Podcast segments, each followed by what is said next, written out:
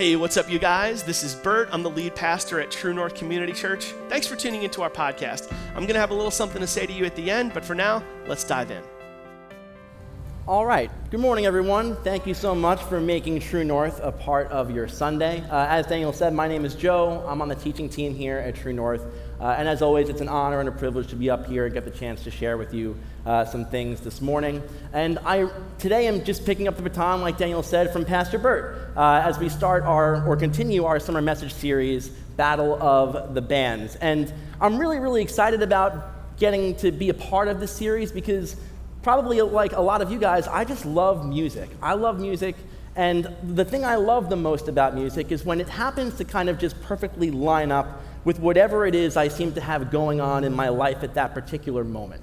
Um, maybe you've experienced this. You, you have, you're going through something that you just kind of can't quite reconcile, or you're feeling some things that you can't just quite put into words. And then one day you get in your car and you put on the radio, or you put on an album by one of your favorite artists and you're listening to it. And maybe you've heard the song before, or maybe you're hearing it for the first time. But in that moment, it's like the music and the lyrics and the melody and all of it just kind of come together and it just perfectly encapsulates whatever it is that you're feeling. All of a sudden, the thing that you couldn't put into words has now been put into words by someone you don't even know and never will know. It's really kind of like this magical experience that happens uh, when we listen to music. And then when you find that song, you're putting it on repeat, you're listening to it again and again and again as you get through whatever that season is in your life, and then it just becomes part of the soundtrack of your life. You can go back and look at that song for the rest of time and you can remember that period of your life. It's really, really cool. And you can do it because music covers a variety of topics. It covers all these different things. And when you uh, listen to this message series over the next few weeks, you'll see that, that music can cover a variety of topics. But if we're honest with ourselves, there is one topic that seems to be covered over and over and over again in a large majority of the music that we listen to, and that is love, to be broad about it. And underneath that big category of love, there are some subcategories of love songs. The first being about unrequited love, right? Somebody loves somebody who does not love them back or does not know that this person is in love with somebody. Uh, and then there is the, the traditional love song where somebody is head over heels in love with someone who is head over heels in love with them in return, and that's where we get those mushy love songs from. And then there is maybe my personal favorite, the breakup song, where somebody has had their heart ripped out of their chest by somebody who they love or loved. There are other subcategories, but basically those are the major ones. And the, the song I'm going to talk to you guys about today um, is a love song. Uh, it is. But what excites me about it is I think that it doesn't quite fall under any of those classifications. It's a song by an artist named Jon Bellion, and it's called Stupid Deep. And we're going to talk more about it in a second. But before I do, have any of you ever had somebody that you know and love, a friend or family member, tell you about a song or tell you about an artist that they think that you'll enjoy? And then you listen to that song or artist, and then you do enjoy it, but then every single time you ever mention that artist or that song, the person who initially told you about it will always be like, I told you about that. I told you about that song, right? I told you about it. You heard about it from me. I'm like, yes, yes, you did. And so for me, with Jon Bellion, that's my younger brother, Michael, who is probably Jon Bellion's biggest fan in the world. If I'm honest, slightly creepy how big a fan he is. But if he's told me about him maybe 10 years ago, and if I don't mention today, as I talk about a Jon Bellion song, that I heard about him from my brother Michael, who's way younger and way cooler than me, I'll never hear the end of it. So there you go, there's that. Um, now, um, before uh, I play the song, um, I want to just say that it is about the search for love. But it kind of offers a different angle on that search for love. And it brings up the suggestion that maybe, just maybe, that the search for love we often find ourselves on can be a bit misguided. In a second, I'm going to play that. Uh, I'm going to play a little lyric video. We'll play that song. Just a little bit about Jon Bellion first. Uh, he is born and raised on Long Island. He's not a super commercially well-known artist, but he writes some of the biggest songs and produces some of the biggest songs that you'll see on the Billboard uh, charts today. And I mention that because I think that's significant, because I think that when the words of one person continue to kind of permeate our popular culture in a specific way, I think there, that hints at the fact that there might be some truth behind some of those words. And so this song, Stupid Deep, about the search for love and how it can often be a bit misguided, I think is no different. So if we could just play that lyric video quick. What if who I hoped to be was always me? And the love I fought to feel was always free. What if all the things I've done, yeah, were just attempts at earning love, yeah? Cause the hole inside my heart is stupid deep. Stupid deep.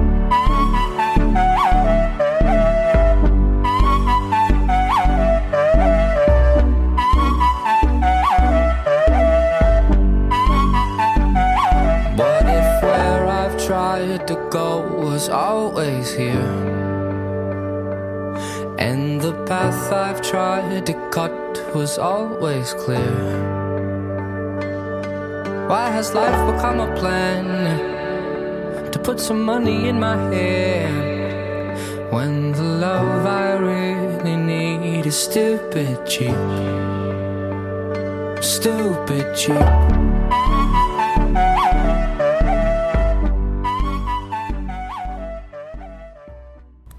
Right, so there's kind of a lot to unpack there, but I want to start right at the title, because it's kind of an odd title Stupid Deep.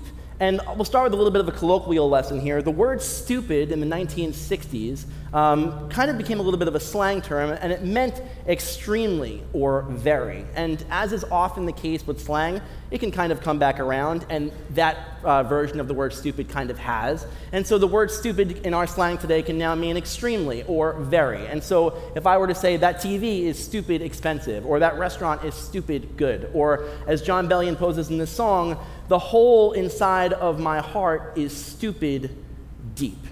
And so that begs the question well, what causes a stupid deep hole inside of a person's heart?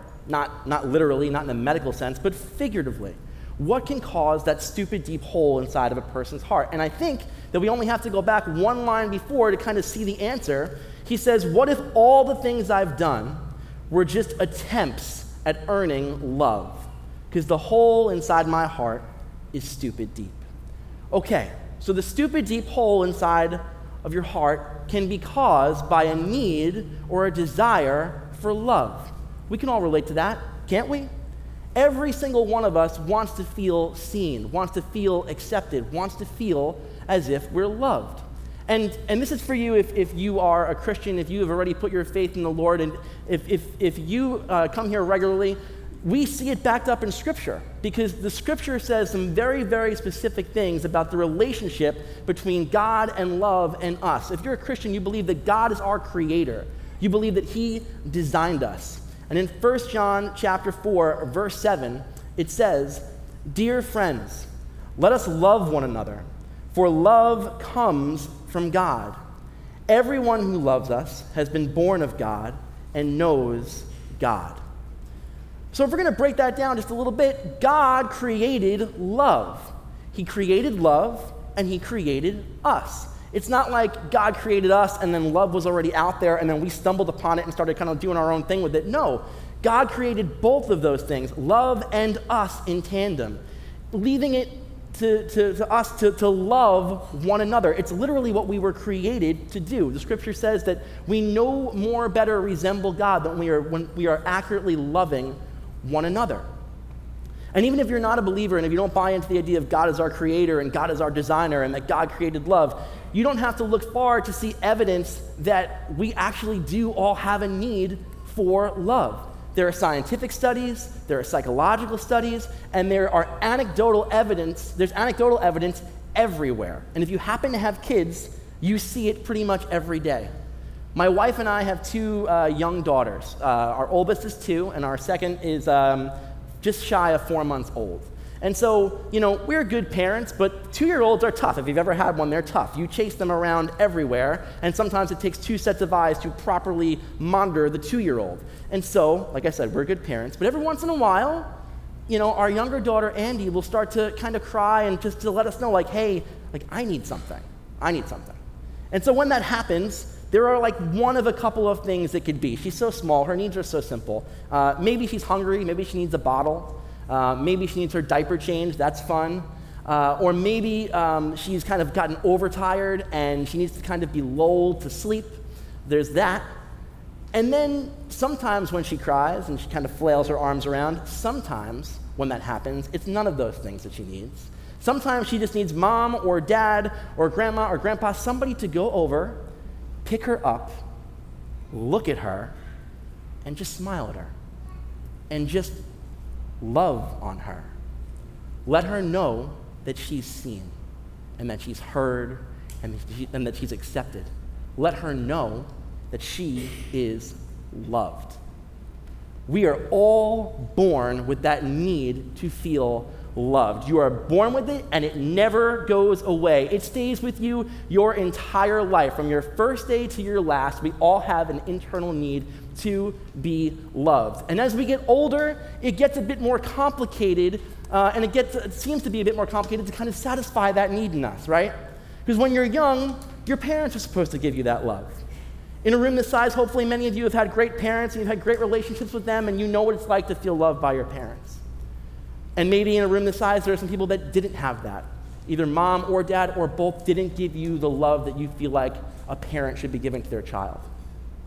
No matter what side of the fence you fall on that, we can all agree that eventually we move on, right? It's not just enough to be loved by our parents our whole life. We eventually want more. Eventually, we move up and we become our own people and we have friends.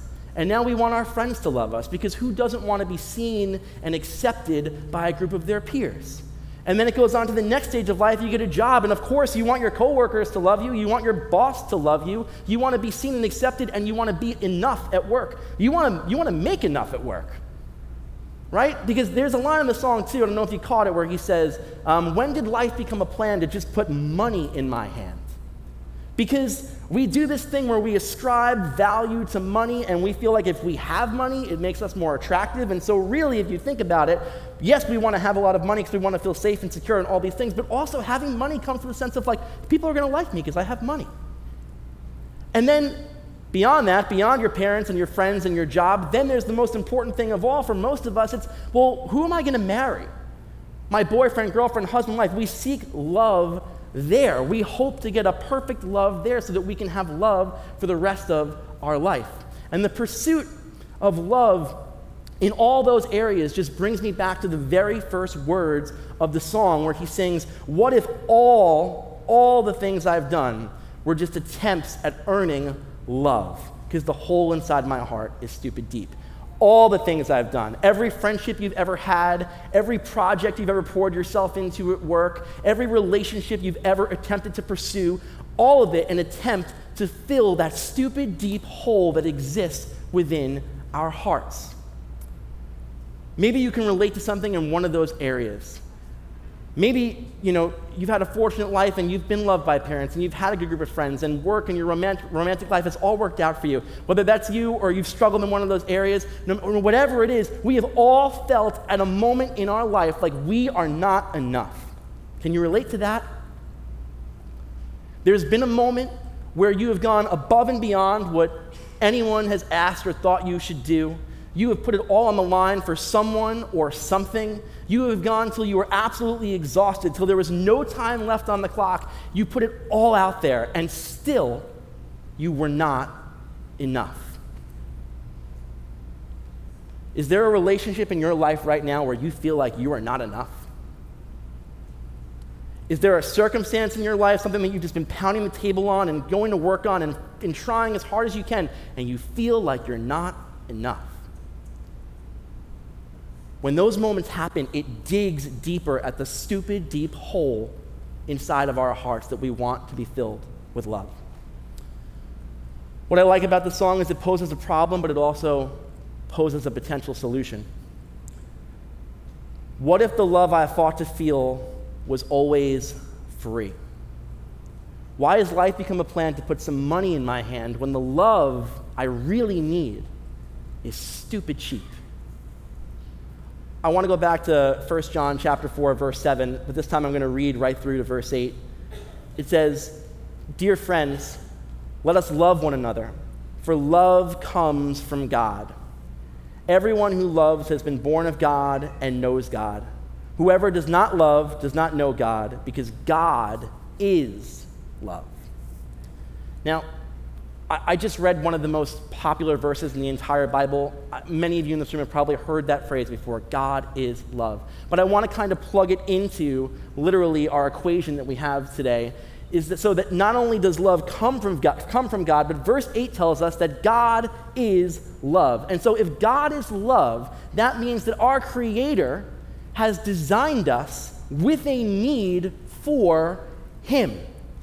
The stupid deep hole that we often feel that exists within our hearts, that can only be filled by the love of God because He's the one that designed us. He is the creator of love. The whole is for love, and He is love. All those pieces coming together lined up that way. What that means is you don't need the love of your parents, you don't need the love of some friend group, you don't need the love of some boss, you don't even need to be in a marriage or in a relationship, God's love is enough to fill the hole that exists within our hearts. That to me feels like a little bit of a relief almost. And, and, and I'm not saying that we don't want the love of our friends and family. Of course we do. You would be crazy if you didn't care about that. Of course you do. You want to be loved by your parents, by your friends, by, your, by people at work, uh, you know, by your children, whatever. If you love somebody, of course you want them to love you in return. But what a relief it is that when those relationships maybe aren't going the way we want them to, God still loves us anyway. Those relationships, when they operate the way they're supposed to, they are beautiful vessels of God's love in our life. Beautiful vessels of God's love, but they're just that. They are vessels, they are not the source. God is the source. And so relationships in our life can be conduits of the love of God, but they are not substitutes. They're conduits, not substitutes. And why? Why is that? Why can't I plug in my relationship with my wife or with a friend or with my parents and have that be a substitute for the love of God? Because they're not perfect, and neither am I. Think about the person that you love most in the world, or think about the person that most loves you. Have they ever let you down? Have you ever let them down? The answer is yes. The answer is unequivocally yes. Even the person that loves you most in the world, or the person that you love most in the world, it hurts to say, but you probably had a moment where you left them feeling like they weren't enough. So, what a relief it is then that God's love is not imperfect, it's perfect, and it is without condition. And it goes far beyond anything that we can think or imagine. It endures forever, the scripture says in Ephesians chapter 3, verses 17 through 19. It says, The love of God is something that we cannot even fathom. It says, And I pray that you, being rooted and established in love, may have power, together with all the Lord's holy people, to grasp how wide and long and high and deep is the love of Christ. And to know this love that surpasses knowledge, that you may be filled to the measure of all the fullness of God. These scriptures are for any time you try and use the way you think others view you to make yourself or convince yourself that the love of God does not extend to you. That's what these verses are for. The love of God is long and wide and deep, and it absolutely extends to you. Even when you're asking yourself, why would God love me? My wife wants a divorce. Why would God love me? My parents didn't. Why would God love me? My children won't talk to me. Because God's love is perfect it's without condition. We get so caught up chasing love in this life from people, and we try and hope to be enough to fulfill that, and it's without guarantee. But we don't have to do that because the love that we fight to feel is free, it is without condition. You do not have to worry if you are enough for it because Jesus was enough for it when he came and died on the cross for your sins. He was enough, so we did not have to be. That is the promise of the love of God. And so, to describe this love in this way, the next question obviously is well, then how do we get it? How do we get it? It's a simple answer, but I understand it might not necessarily be an easy process for everyone. How do we get it? The first step requires faith. We have to believe. God sending his son, Jesus Christ, to die for our sins is the greatest act of love the world will ever know. But if we don't believe in it, then we can't accept it. So we have to take the first leap of faith and believe in it that God's love is real and that it's meant for us. And then once we do that, once we just, you don't have to believe it with all your heart, soul, and mind, just, just take the leap. And when you do that, enter into prayer or worship with gratitude in your heart and that belief. And sit back and watch God work in your life when His love is present in it and you're aware of it.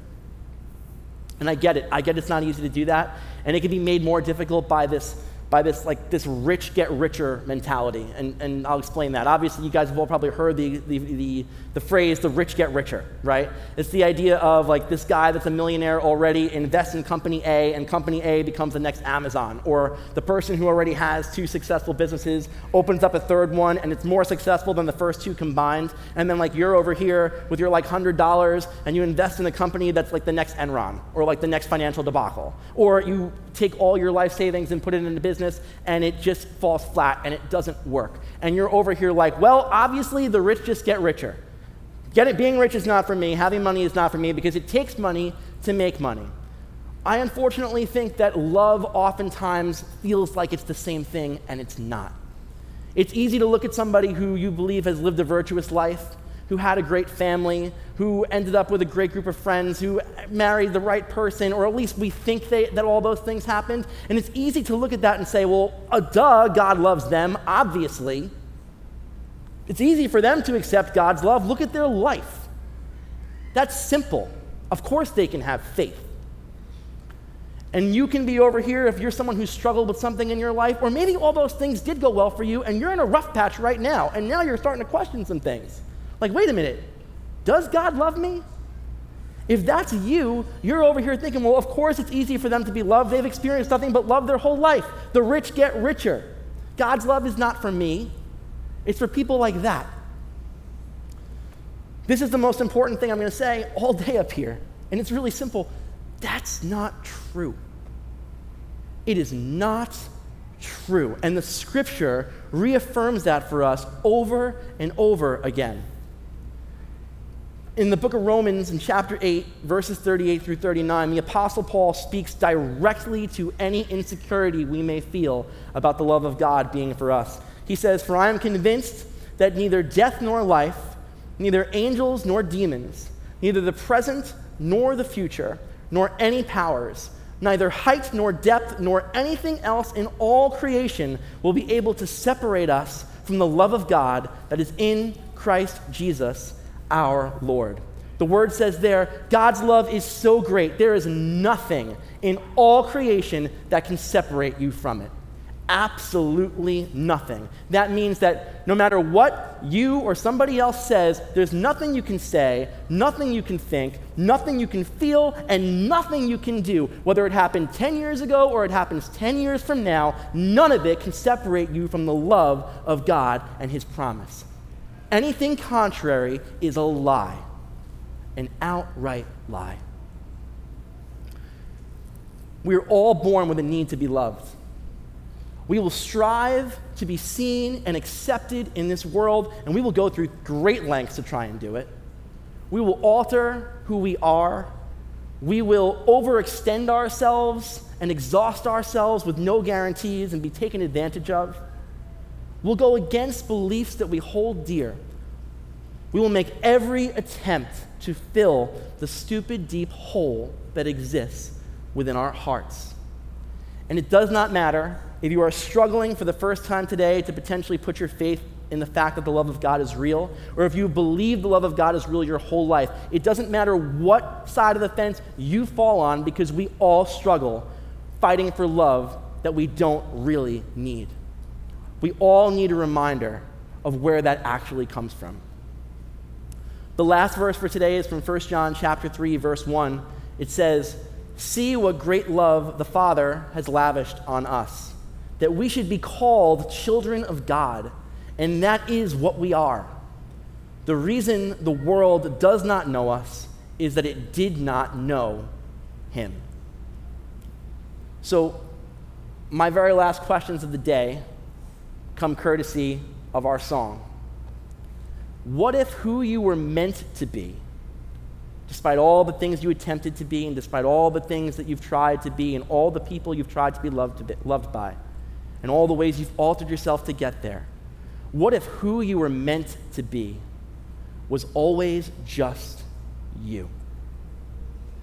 And what if the love that you've always fought to feel was always free? Because you are a child of God. And you don't have to fight to be enough for His love because you and I were designed for it. Let's pray. Father God, Lord, we thank you for this day. Lord, we thank you for the promise of your love, Father. We thank you for the gift of your Son, Jesus Christ. We thank you that you have given that to us freely, Lord, that that gift is completely free. It is stupid cheap. It only takes our faith. It only takes us to believe that it is true for you to work in our lives and begin to fill the hole that exists within us, Lord, with your love, Father. Help us to remember as we go throughout our week, Lord, as we go throughout our daily lives, Father, that the only love that we truly need, the only thing we need to feel like we're enough, is to be reminded of the love that you have for us and the gift that you have given us, Father. Help us to bring that into all of our relationships, Lord. Help us become vessels of your love for others, Father, so that we can spread your love and reflect it to the world around us and make this entire world a better place. And we can live knowing that we are loved by the one true God. We pray all this in your Jesus' name. Amen.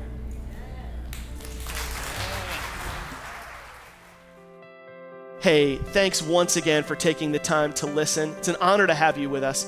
If you'd like to support our church financially and help us continue to put this content out there for free, that would be a really big deal to us. We're completely supported by the contributions of the people that come to our church, and if you'd like to help, you can do that online at truenorthchurch.net slash give, or you can do it with a text message. Just text the word True North to 77977 on your cell phone, and you'll get a prompt leading you through how to do that. Thanks again for dialing in. See you soon. Bye bye.